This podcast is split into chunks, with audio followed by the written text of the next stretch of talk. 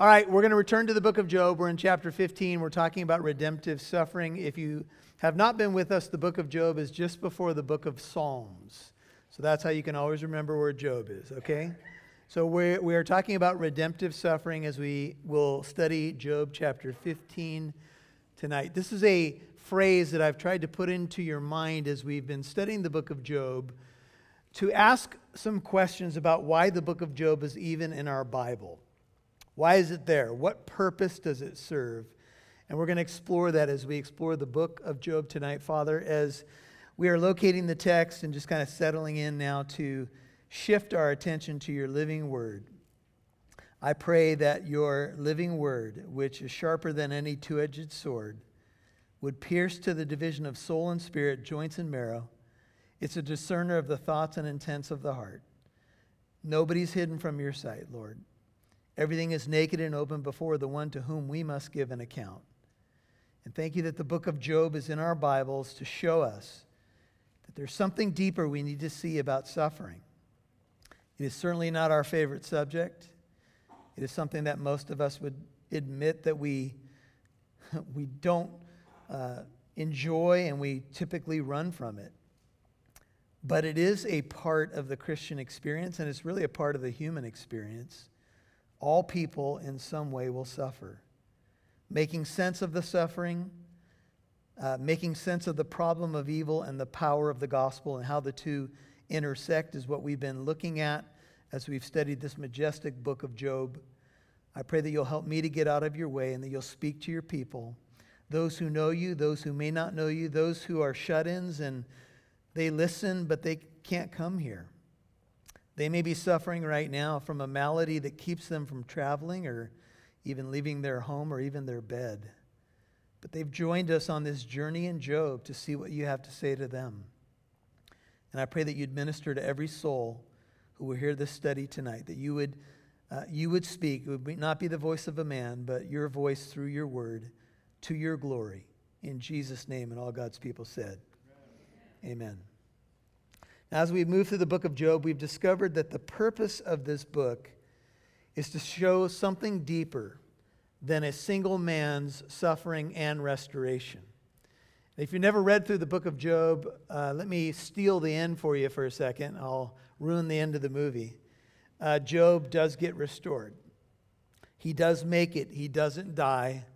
His life flourishes again. God restores uh, twofold back to him and he enjoys a good long life and he sees uh, many generations. And uh, in the midst of his suffering, he couldn't have imagined that that's what would happen to him. And I know for any of you who have ever suffered to one degree or another, sometimes in the middle of suffering, the questions that we ask are, Lord, what's going on? And then we ask, is this ever going to end? Sometimes it seems like our suffering uh, doesn't have a stopping point. We can't see our way through it. And that's part of what we go through, and it's part of our faith. Now, we went, we went through the Gospels together. Some of you went uh, through the Gospel of Mark with us, for example. And we were watching Jesus minister on the earth. We learned something about Jesus' miracles. And I tried to plant this idea in your brain as well that Jesus' miracles were also parables. He did real healings of real people with real sicknesses and real maladies. But on a deeper level, Jesus' miracles were also parables. You may ask, how so, Pastor Michael? Here's how. His miracles were often conveying a deeper spiritual idea than just the healing on the surface. You guys realize that everybody Jesus healed on the earth ended up dying of their last disease even Lazarus, whom he raised from the dead, even the little girl that he said, Little girl, awake or arise, they lived and died. But Jesus' work in their life was not limited to just a physical healing. People that he touched, for example, with leprosy, became a picture that leprosy was a picture of sin and how it eats away at a life, and how Jesus, when he touches a life, can restore it. Uh, Jesus' healing of the paralytic at the pool of Bethesda becomes a picture of spiritual paralysis, a man who made poor decisions and he ended up crippled because of them. And Jesus says to the man, Do you want to get well? Well, how could anybody say to a man in a condition that long, Do you want to get well? What do you mean, do I want to get well? Of course I want to get well, but every time I try to get in the water, somebody gets in before me. Of course I want to get well. What kind of question is that? But then on a deeper level, we ask the question some people, do they want to get well? Do they really want to overcome an addiction? Do they over, really want to overcome a lifestyle that's been hurting and wounding not only them, but those around them? Do you want to get well? That's what Jesus asked the man. And on and on it goes. In his miracles, they were pointing to spiritual blindness. He opens the eyes of the blind. Or uh, crippling spiritually, and he raises that person up. Or what sin can do to the creation. Jesus would do miracles like calming the storm, casting demons out of people to show his power. But he was doing something on a deeper level. I bring this up so that you and I can understand simply this that Job's suffering and redemption and the questions asked in between are something deeper that you and I need to see. And it is this idea, would you all look up for a second, of redemptive suffering. Now, I'm not saying that all suffering I can make sense of or I can always put the, you know, the lines together. Oh, that, that's why this happened. Now I can see that result. I'm not telling you that I understand all the angles of it. I'm just telling you that the book of Job teaches it. And here's the main thought that you and I need to understand Job is a picture of Jesus. Job is an innocent sufferer. Now, he's not perfectly innocent, but he's described as blameless in Job 1:1. God says, "Have you considered my servant Job? He is righteous, he is blameless. There's nobody like him." Jesus will show up thousands of years later and he will be completely innocent, completely blameless, never sinned, and he will suffer. And many people ask questions about Jesus' suffering. In fact, you'll remember people walked by the cross and they wagged their head at Jesus and they said, You who said you would destroy the temple in three days, come down from the cross and we'll believe in you. As Jesus was suffering on the cross, the religious leaders, You who said you were the Son of God, come down now from the cross and we'll believe in you. You want to talk about righteous, redemptive suffering? If there's ever a picture of redemptive suffering, it's in the cross. Jesus suffered once for all, the just for the unjust to do what? To bring us to God. He was put to death in the flesh but made alive in the spirit, 1 Peter 3:18.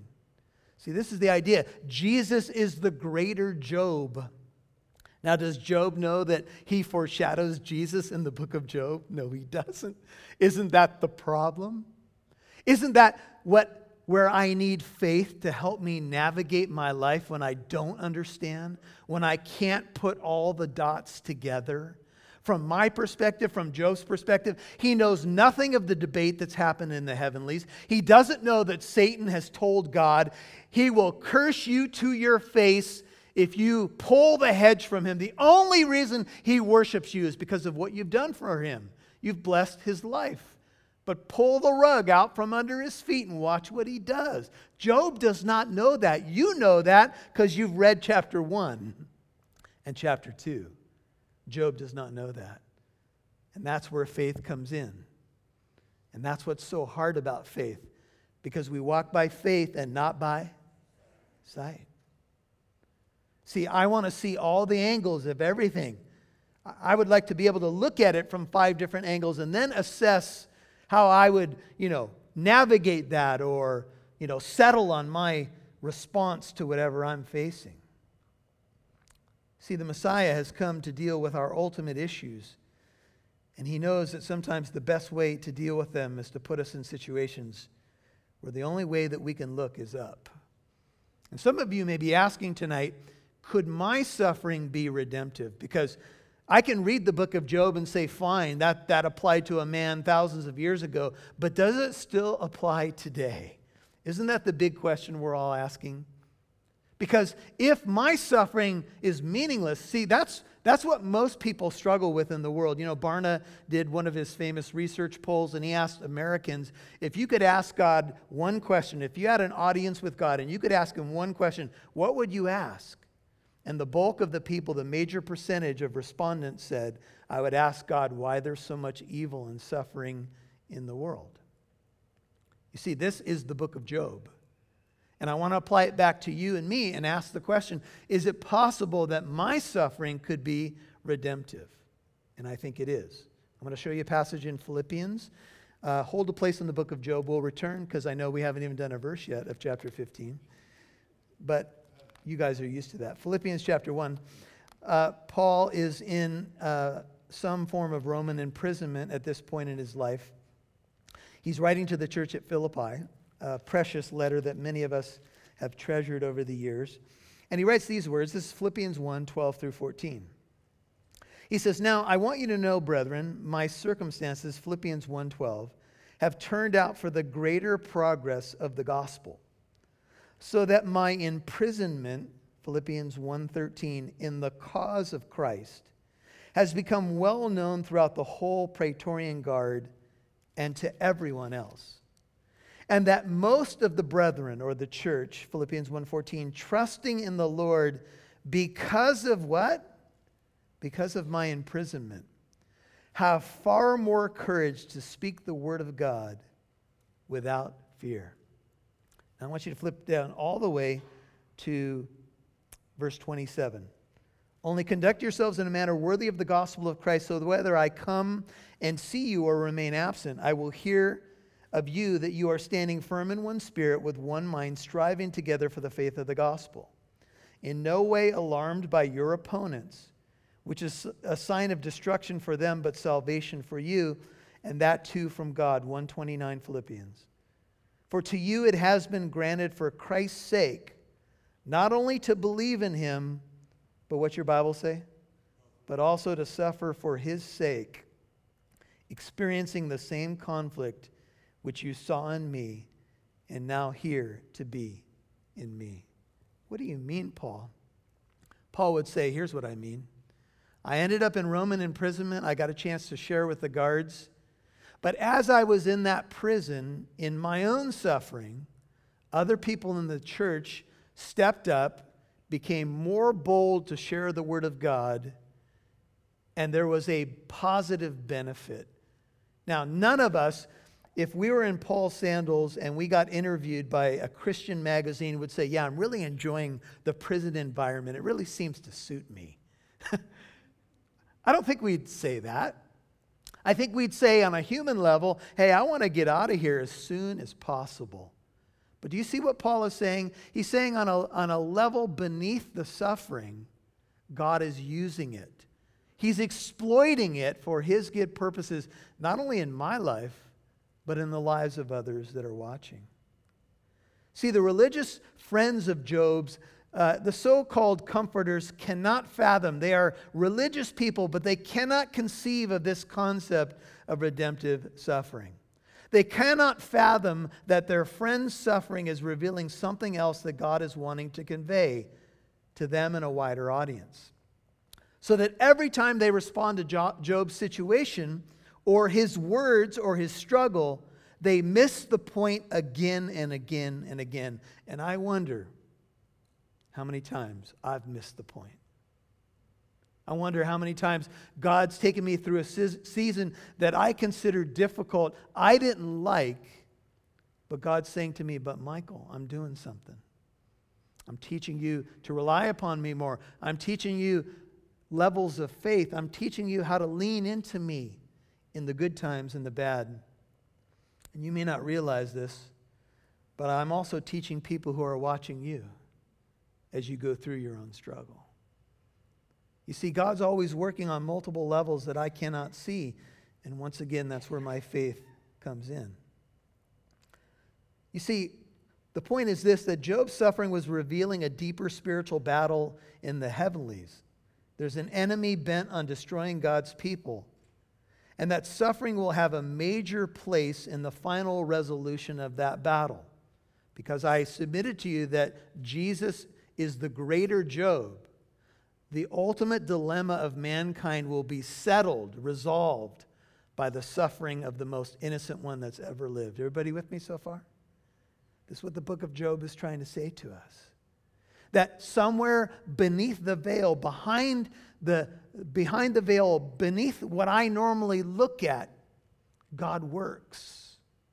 And no, I can't make sense of all of it. And yes, I have questions like you do. 1 Corinthians 1:23 says, "We preach Christ crucified." It's a stumbling block to the Gentiles. Literally, it's a scandal. It's scandalous. It's foolishness to them. But for us who are being saved, Christ is the power of God. Every time I'm up here, I have to remember that some people will deem my preaching to be foolishness, but that's not what I'm concerned about. I'm concerned about getting the message of Christ to people who can be conformed or, namely, transformed by the power of God. For the Jews, the cross was a scandal. Cursed is anyone who hangs upon a tree. How could the Messiah die in this way? No way. Jesus, you know, he's doing his ministry on the earth, and they say to him, By what authority do you do these things? And Jesus says, I'll tell you by what authority I do these things. You answer one question from me for me. Was John's baptism from the Lord or from man? They did their little huddle up, huddle up, everybody huddle, huddle, huddle. If we say, if we say it was from God, then they would say, Why aren't we following? Why didn't we follow John? If we say it's from man, then we're in trouble too. So what should we do? We don't know. They said, we can't say it's from man because all the people respected and lauded John. So they were in a, quite a quandary. Ready, break? We don't know. Then neither will I tell you by what authority I do these things.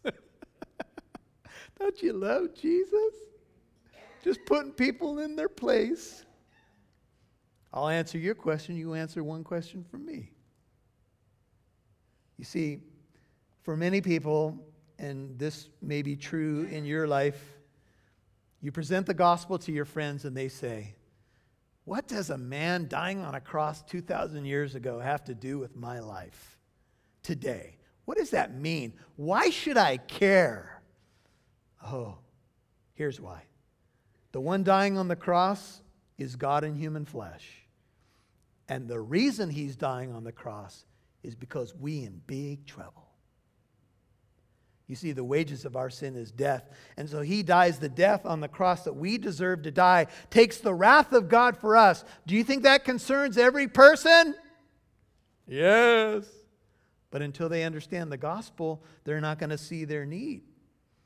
All right, if you're still in the New Testament, turn over to Matthew 16. Not even the disciples could conceive of redemptive suffering. Matthew 16, verse 21. From that time, Jesus began to show his disciples that he must go to Jerusalem, suffer many things, Matthew 16, 21, from the elders and the chief priests and scribes, and be killed and be raised on the third day. Peter took him aside, 16, 22, Matthew. He began to rebuke him and said, God forbid it, Lord, this shall never happen to you, never. But he turned to Peter. He turned and said to Peter, Get behind me, who? Satan. You are a stumbling block to me, for you are not setting your mind on God's interests, but man's. This is important for us to think about if we find ourselves in a season of suffering. Peter doesn't want Jesus to suffer. Peter says, uh, Jesus says to Peter, Peter, right at this moment, you've become a spokesperson for Satan, just like Job's wife did. In what sense? God's purposes are going to be achieved through my suffering. Peter couldn't fathom it. There's no way that's going to happen to you, Lord. And then Jesus goes on. He says, If anyone wishes to come after me, what should he do? He should deny himself, take up his cross, and follow me. For whoever wishes to save his life will lose it, but whoever loses his life for my sake will find it. Later, he'll say, Let these words sink into your ears. The Son of Man is going to be delivered into the hands of men. Luke 9 44, 45 says, But they did not understand this statement. It was concealed from them so that they not, might not perceive it, and they were afraid to ask him about this statement. Even the disciples did not understand redemptive suffering. Remember the man who was born blind? John 9. Turn back to the book of Job now. And they said, Who sinned, this man or his parents, that he was born blind? And Jesus said, Neither him nor his parents sinned, but this has happened that the works of God might be made manifest in him. The disciples didn't get it, the religious leaders didn't get it, and the modern religious mind doesn't get it. The modern religious mind believes that the principle of the universe is this you do good, and good comes back to you. Isn't it true? It's called the law of karma, dude. Now, that's not a Christian principle. That's an Eastern principle. And the law of karma basically says you do good things, and that those good things fly up into the universe somewhere, and somebody, whoever that may be, pays it back to you. That's not Christianity. Christianity does not teach the law of karma. It teaches the law of sowing and reaping, no doubt.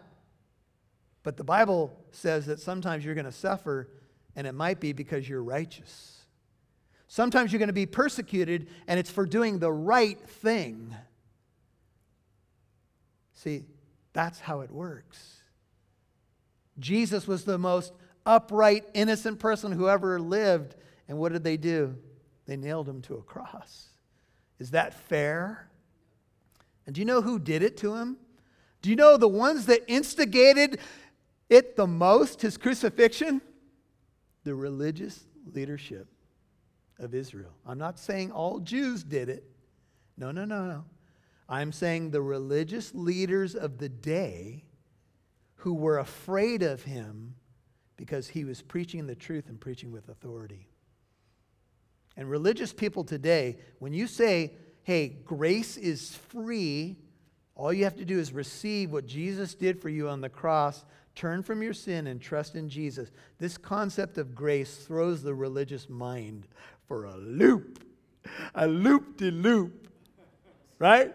No, good people end up in the good place, and bad people end up in the bad place. You can't tell me that someone repents on their deathbed and God just applies the grace of the cross to them. Yes, I can tell you that. I can tell you about a thief on the cross in his dying moments who Jesus said, Today you will be with me in paradise. And he didn't even pray the sinner's prayer. You know what he said? Lord, remember me when you come into your kingdom. Most assuredly, I say to you, today you will be with me in paradise. That's not fair. He was a robber. He was guilty. Yep. Guess what? So are you. I've never stolen anything. How about a pencil or a pen or a paperclip? Yeah, but but that's only about 50 cents. Oh, value is what determines whether or not you stole something. Yeah, it's got to be something big, like $50 or more. Or it's it's it's a it's a white steal. So like a white lie. What is that exactly? what does that mean? That's called justification 101. Well, she asked me how I looked in the dress or how she looked in the dress. What was I to say? I don't know. Get creative. I remember years ago we, we were using volunteers in the church office, and they were well meaning volunteers from the church. And I would hear them answer the phone this many years ago. Nobody in this room. and I'd hear them answer the phone, and I, and I would say to them, "Hey, I'm going to be in, I'm going to be studying for the Bible study tonight, so I'm not taking phone calls unless it's an emergency." And they, I heard them answer the phone, give the church name. Oh no, Pastor Michael's not here right now, and they were lying to the people calling the church office because I had told them I was unavailable. So I had to walk out graciously to our volunteer secretary and say, um, Here's what you can do. When they call, just say, I'm unavailable. You don't have to lie to them. Oh, he's not here. He went, yeah, he went to get another burrito. no, but he got three of them already today. oh my goodness. I've done all that as introduction. Verse 1, Job 15. then Eliphaz the Temanite responded. We met Eliphaz in chapters 4 and 5. He seems to be the oldest. He is the first to speak in all three cycles of speeching, speeches. He's from Teman. He's called the Temanite, an area known for wisdom. You can uh, go back and listen to that, those messages in chapters 4 and 5 if you want to know. Now, he certainly has some good things to say when he first speaks to Job. And in fact, in fact uh, we would say he's very gracious with Job in his opening speech in chapters 4 and 5. But as this chapter unfolds, he's losing patience with Job, like all the other so called comforters. He's tired of hearing Job become uh, asking questions of God, claiming that he's still innocent, not, not perfectly innocent, but that he's been blameless before God. And he, he's calling upon Job to repent. But as I've mentioned before, Job doesn't need to repent. He's been honoring God, and he's not going to make something up to satisfy his friends. See, anybody who comes to you and tells you that suffering is always the result of sin is a liar. Now, they may not know they're lying, they may have been taught that in their circle, but it is a flat out lie. Please hear me. All suffering is not the result of sin. Some suffering is the result of sin, but not all of it. And these religious men who have traveled for miles to come and share their wisdom and comfort with Job just cannot fathom that Job might be telling the truth. That something on a deeper level is going on. And so he becomes more hostile with Job like the others. And he says, Should a wise man, 15.2 of Job, answer with windy knowledge and fill himself, ESV, fill his belly with the east wind? Should he argue with useless talk or with words which are not profitable? See, first Eliphaz questions Job's wisdom. If you're a wise man, you wouldn't be talking this way as Job's been talking. In fact, it would appear that you filled your belly with a whole lot of east wind. I will not get descriptive here. But here the idea is of a sirocco. It's a hot wind in the desert that produces no rain. It does nothing but cause dryness, parchness, and sometimes misery. Should he argue with useless talk, verse 3, or with words which are not profitable? What is Eliphaz saying to Job? You're a windbag. You're full of a lot of hot air. You are not wise, and I cannot categorize you as wise. He's becoming impatient with what he perceives as Job's wind, windy knowledge coming out of his life for. Indeed, you do away with reverence. Let me pause here for a second. Have you ever had a conversation with someone and they are pontificating about uh, concepts and you start to get the idea that they have absolutely no idea what they're talking about? And you're like, where did you get this? And they said, well, I had one of those fortune cookies. I pulled it out, you know, just to see. You ever, you ever do that? Just to see. And uh, I do that. I eat Chinese food and I always open it up. And one time I was with Shane and it said, You are an extremely creative individual. And I said, Well, that's a bunch of hogwash. Because I'm not. I'm a visionary, but I draw stick figures when I draw. Anyway. But you even undermine, so look at uh, verse 4.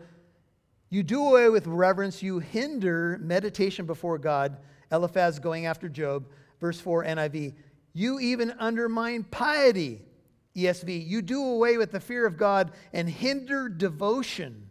Devotion is uh, a Hebrew word which means musing, study, prayer, meditation, consideration.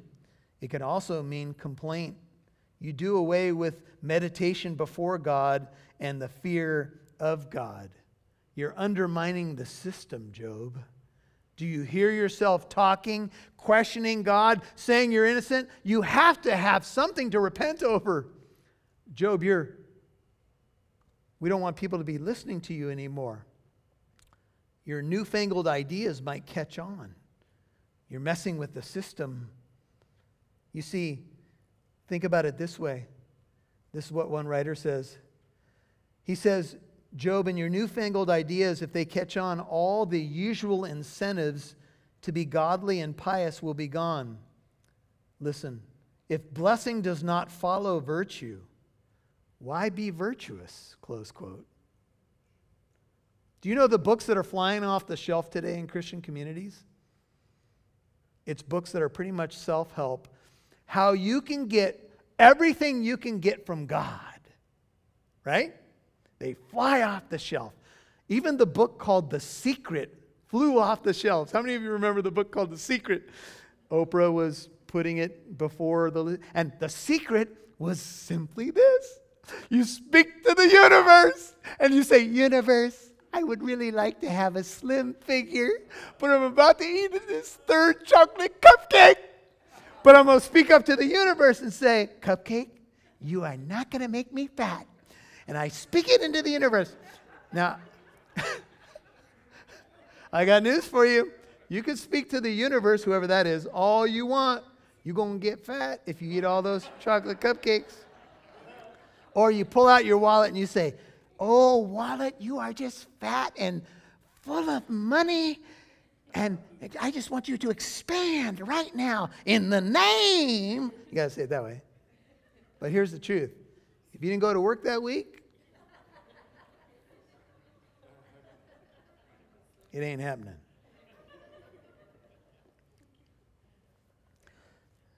Think with me. If your motivation to be godly is only for blessings. It's not for the master's honor, but what you can get that's on his table. Oh, this is the way it works. You live a godly, pious life so you can pull the handle and get the candy bar when you want it. Let me ask you is your motivation the honor of the master or what you can get from him? You see, that is selling big in Christian circles. What you can get from the master's table. The moment the master pulls the blessings off the table, will you still be virtuous and godly? What if you were Joseph and you said to Potiphar's wife, I will not sleep with you because it's wrong and I won't dishonor God or dishonor my master? And then you get falsely accused and end up in prison. You going to stop being godly now? Well, that doesn't work.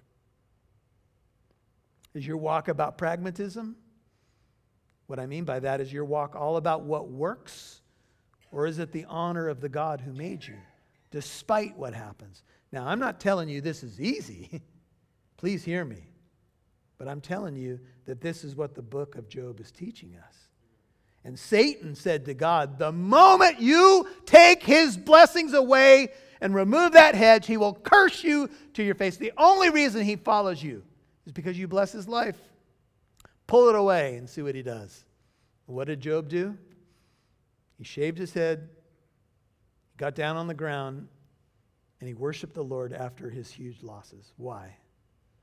Naked I came into the world, naked I am going to leave it. Blessed be the name of the Lord. How does somebody do that? They do that because they were not serving God in the first place for what they could get out of him. This is what the book of Job is saying.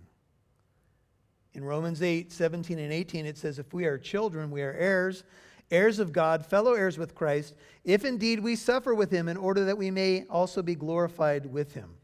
For I consider that the sufferings of this present time are not worthy to be compared with the glory that is to be revealed in us or to us. Romans 8, 17 and 18.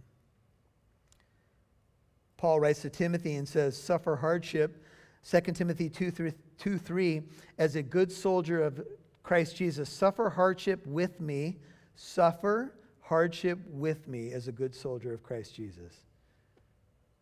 Imagine if you followed the Apostle Paul around the Roman world.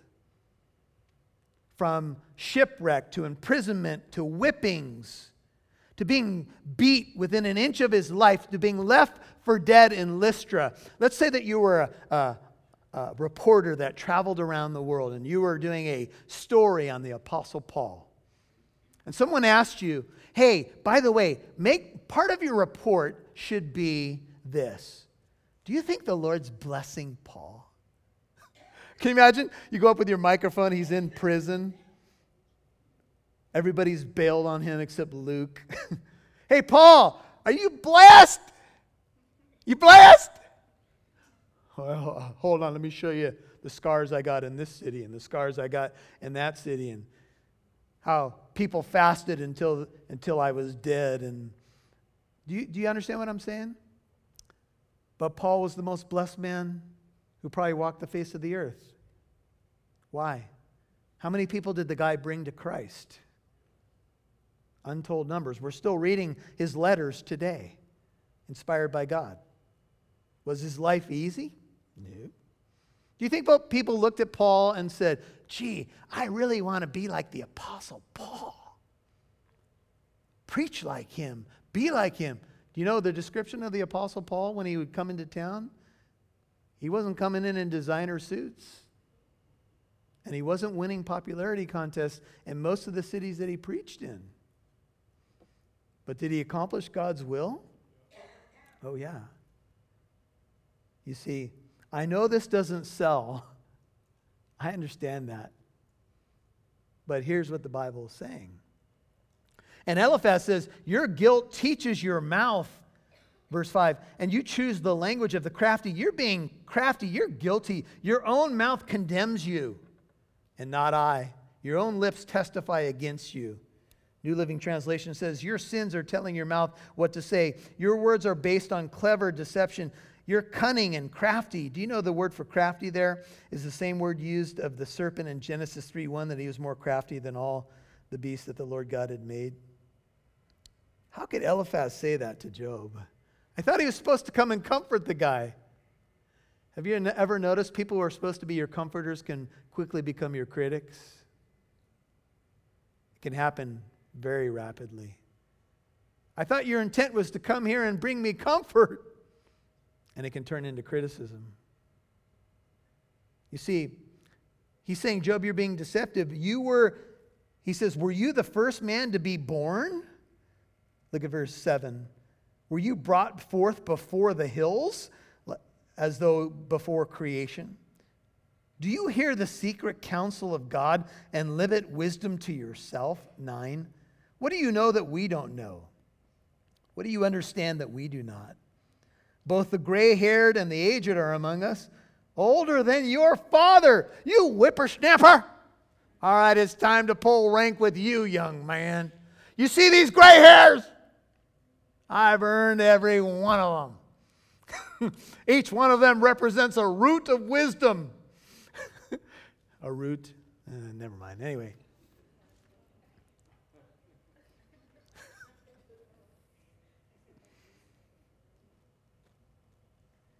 I've got shoes older than you, boy. I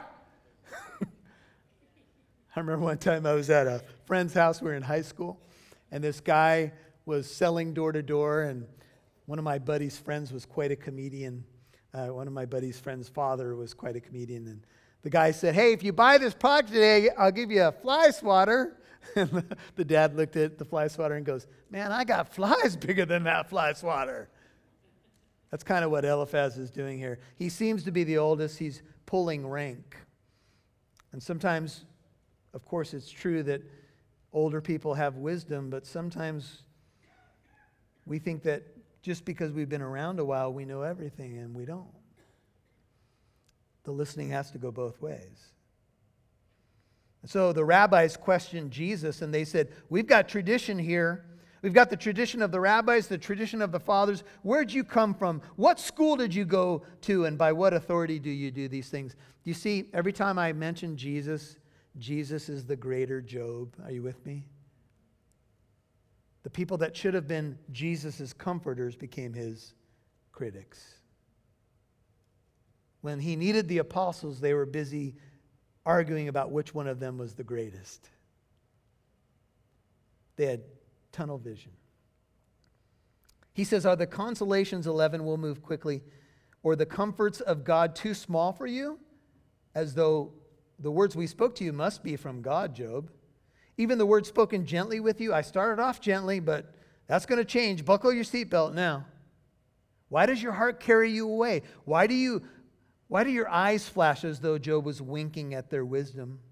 That you should turn your spirit against God and allow such words to go out of your mouth. Eliphaz believes, obviously believes, he's been speaking for God and Job can't possibly. Where's your reason? Where's your vision, Job? Why don't you understand? Has Job turned away from God? Remember, I've told you in little snippets in the book that Job continues to be a worshiper of God even in his doubts and questions. Turn all the way to 42 of Jap, uh, uh, the book of Job. Job 42. All right, we're going to show you a little bit of the end of the story so you can see who was speaking for God and who wasn't. Look at Job 42. Look at verse 7. Job 42, 7. It came about after the Lord had spoken these words to Job that the Lord said to, to Eliphaz the Temanite, 42, 7. That's the guy in chapter 15. My wrath is kindled against you and against your two friends. And Eliphaz said, Uh oh. because you have what? Not spoken of me what is right, as who? My servant Job has. Now, therefore, take for yourselves seven bulls and seven rams. Go to my servant Job and offer up a burnt offering for yourselves. And my servant Job will pray for you, for I will accept him, so that I might not do with you according to your folly, the opposite of wisdom. Because you have not spoken of me what is right, as who? My servant Job has. Do you know that God doesn't fully restore Job until after he prays? for his critics. Hmm. Back to Job 15. God doesn't restore Job until he prays for his poor comforters. Could it be that there's a block in our lives, spiritually speaking, because we're so busy criticizing instead of praying for people that we're criticizing? Hmm. Is God waiting until our heart changes? before he pours out a blessing. Job 15, 14 says, What is man that he should be pure? Eliphaz continues to address Job. Or who is born of a woman that he should be righteous? Behold, he puts no trust in his holy ones. He's speaking about God. And the heavens are not pure in his sight. How much less one who is detestable and corrupt, man who drinks in iniquity like water. What do you think Eliphaz is saying? He's saying, Job, you are detestable and corrupt. You drink in sin like people knock back a glass of water on a hot day. Ouch. All God's people said, ouch. You see, Eliphaz cannot conclude anything but this about Job because there's no way that Job's suffering can be anything but unrepentant sin. Everybody understand? And so, because that's true, and because Eliphaz could only see things through this worldview, his religious worldview, he cannot let Job off the hook and consider any other idea. And so he has to say, Job, you're a terrible sinner. Now, he'll paint a picture of a un, an anonymous wicked man, but, but he's certainly talking about Job. He says, I will tell you, listen to me, 17. What I have seen, I will also declare. What wise men have told and have not concealed from their fathers. This is tradition, tradition. To whom alone the land was given, no alien passed among them. The wicked man, here's this anonymous wicked man, rise in pain all his days, kind of like you, Job. And numbered are the years stored up for the ruthless. Sounds of terror in his ears. I wonder how many times Job replayed the bad news from the the people who came and told him about the next calamity. While at peace, the destroyer comes upon him. Job will say in chapter 16, verse 12, take a peek. He says, I was at ease, all was well with me, 16, 12, but he, God, shattered me. He has grasped me by the neck and shaken me to pieces. He has also set me up as his target. In 1521, uh, Eliphaz says to Job, while at peace, the destroyer comes in suddenly. The anonymous man is you. He doesn't say it, but that's what he means. 22 of chapter 15. He does not believe he will return from darkness. This wicked man, he is destined for the sword. That's how Job feels right now, that he's heading for the grave, no turning back. He wanders about scavenging for food, saying, Where is it? He knows that a day of darkness is at hand. Distress and anguish terrify him. Imagine how many terrible dreams Job had as he talks about nightmares in chapter 7, verse 14. Sounds that he replayed of the bad news and maybe the falling of the roof. He imagined hearing it upon his children. They overpower him, overpower him like a king ready for the attack. If you've ever been through a wave of uh, bad seasons, uh, when things stack one upon another, you start to expect something bad to happen around the corner. Everybody, anybody ever been there before? It's like, okay, when's the next bad thing going to happen? Don't they happen in threes or in my case in 70s? it's just around the corner. It's like a king ready for attack. It's coming. And you know what that does to our emotional stability? When we start thinking about just the next thing that goes wrong and our self talk and even our prayers become skewed. We become very unhealthy people. We've all probably been there before where we realize, man, my self talk is every other word I say to myself, I'm calling myself an idiot. Why did you do that? What were you thinking? This probably happened because you did this 75 years ago. That's why. The chickens are coming home to roost, right? and we do this to ourselves, and Job was there. But Eliphaz had to turn the knife in. You feel like a king's ready to attack you because he's stretched out his hand against God. Here's why this happens to this anonymous wicked man he's, he's against God. He conducts himself arrogantly against the Almighty. He rushes headlong at him with a massive shield. He doesn't have a shield of faith, he has a shield of quarreling with his Maker. That's why this happens to this quote unquote anonymous man. He has covered his face with his fat, 27. Another ouch. And made his thighs heavy with flesh. I was, I was listening to Brian, I think it was Brian Regan. He's a very funny, clean comedian. He says, The doctor is the only one who can spend five minutes with you and get away with telling you that you need to lose 40 pounds. You know, oh, and by the way, one more thing you need to lose weight. He's like, only your doctor can say that to you. Well, Eliphaz says that to Job. He says, This anonymous wicked man, it's obvious by the way he looks what he's been doing. One too many donuts on Sunday morning. Thighs are showing how he's been living. Physical condition describes a spiritual life. He's undisciplined, Remember, this is Eliphaz talking to Job, implying you're in this condition, Job, because you did it to yourself. You've done something wrong, just admit it. He's lived in desolate cities, in houses no one would inhabit, which are destined to become ruins. Think about Job. He lost everything, the house fell on, and his children. He will not become rich. Job lost his estate and his wealth, nor will his wealth endure. His grain will not bend down to the ground. He will not escape from darkness. The flame, remember lightning came down in Job 116 and destroyed Job's property. The flame will wither his shoots, and by the breath of his mouth he will go away. Let him not trust in emptiness, deceiving himself, for emptiness will be his reward. It will be accomplished before his time. His palm branch will not be green. He will drop off his unripe grape like the vine. Before anything ever ripens in his life, it will fall down. It will cast off his flower like the olive tree. He won't become what he should have been. That's you, Job. For the company of the godless is barren, and fire consumes the tents of the corrupt. They conceive mischief and bring forth iniquity, and their mind prepares deception. That's why in the next chapter you're going to hear, hear Job say, You miserable comforters. You sorry comforters. Instead of throwing a blanket of grace on my life, Job will say in the next chapter, if, if it were reversed, I would have come to you and attempted to bring comfort to your life. You know what you've done to me? You've brought more misery on me. You've kicked me while I was down. Next week, we'll look at a message called True Comfort and how we can be better comforters.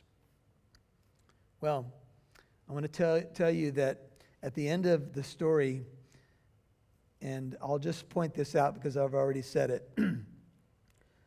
uh, Job was so prosperous before the calamity Now it's as if, as if the unripe grapes have fallen off the vine before they ripened. Barrenness is the destiny of the wicked. But we know Job's story, and as hard and difficult as it is, it will not end the way that Eliphaz says. Job will be doubly fruitful, and interestingly enough, God will restore him after he prays for his poor comforters. Job 42:10. Job will be restored at the end of his life. Uh, he will be an old man full of days, Job 42:16. And I want you to imagine for a second that you had a chance to talk to Job after everything was restored back to him. Imagine the wisdom of Job after he went through this. Now, I'm not saying I understand why God put him through this. I do think it's for our benefit. But can you imagine seeking out the wisdom of Job after this season of his life and asking him about spiritual truth and mysteries and faith? Could there be a better counselor than Job? Could there be a man that understands faith better than Job? I think not. You say, why do you bring it up? Because perhaps God's doing something similar in your life and mine. Perhaps God has allowed you to go through a season so that you might be even more effective as a comforter and counselor to others. I'm not trying to explain the why because I don't understand the why of everything. I'm just trying to tell you about the hope that we have. The good news is that the greater Job did come. Would you pray with me? Jesus, thank you that you arrived on the planet knowing that you would suffer for us. You made a decision somewhere in eternity. You decided to suffer for us, to be an innocent sufferer, uh, to take the wrath of God in our place, to love those who were in rebellion to you those who would criticize you, argue about which of them would be the greatest, reject you, though you were the Messiah, and you came on a rescue mission. You are the greater Job, and Job is a foreshadowing of Jesus who would come to rescue his people through redemptive suffering.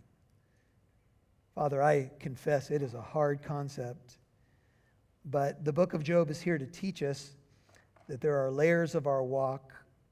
There are things that you are doing in the heavenlies that we don't always understand. I want to pray for the dear saint tonight who's got big question marks in their soul and they're hanging on for dear life, trying to hang on to their faith even when they don't understand. I pray that you would walk them through this hard season. Restore back to them the years that the locust has eaten bring everything back doubly to them, Lord. I know that didn't remove all of Job's hurt and pain, but I know it showed him in the end that you are a God who does restore and that he would find his answers in the face of his God. If you keep your head and heart bowed, if you've not met Jesus as your Lord and Savior, this would be a great time to reach out to him, maybe even in a moment of suffering, to say, Lord, would you save me? Teach me to follow you in the good times and bad times. If you need to rededicate your life to Christ and you've been, maybe a few things have hit your life and caused you to take a little detour and you want to get back to where you need to be, He's available to you right now. And if you're a, a saint going through suffering and you've, stead, you've stayed steadfast and immovable, but you're hurting, I pray that the Holy Spirit would minister comfort to you tonight. He is the comforter. And I pray that He would minister to your life. And if you are, if things are going great for you and you're just enjoying the ride, praise God. I pray that when a season of suffering does come, this will help prepare you in advance, not to be blindsided and not to think that God doesn't love you anymore because things are not the way that they used to be. Lord, in a room like this, you know every heart. And I pray that you would be working and weaving out your master plan in every one of our hearts as we humble ourselves before you. We're going to come to the table, remember our great Messiah, the greater Job, the innocent uh, sufferer who became sin for us that we might become the righteousness of God in him. As we come to the table, I pray that you would remind us of your great love for us. Pray that you would uh, refresh as we come to your table and spend a few minutes meditating on your goodness and your love and our faith in you. And I pray you bless each one that comes in Jesus' name. Amen.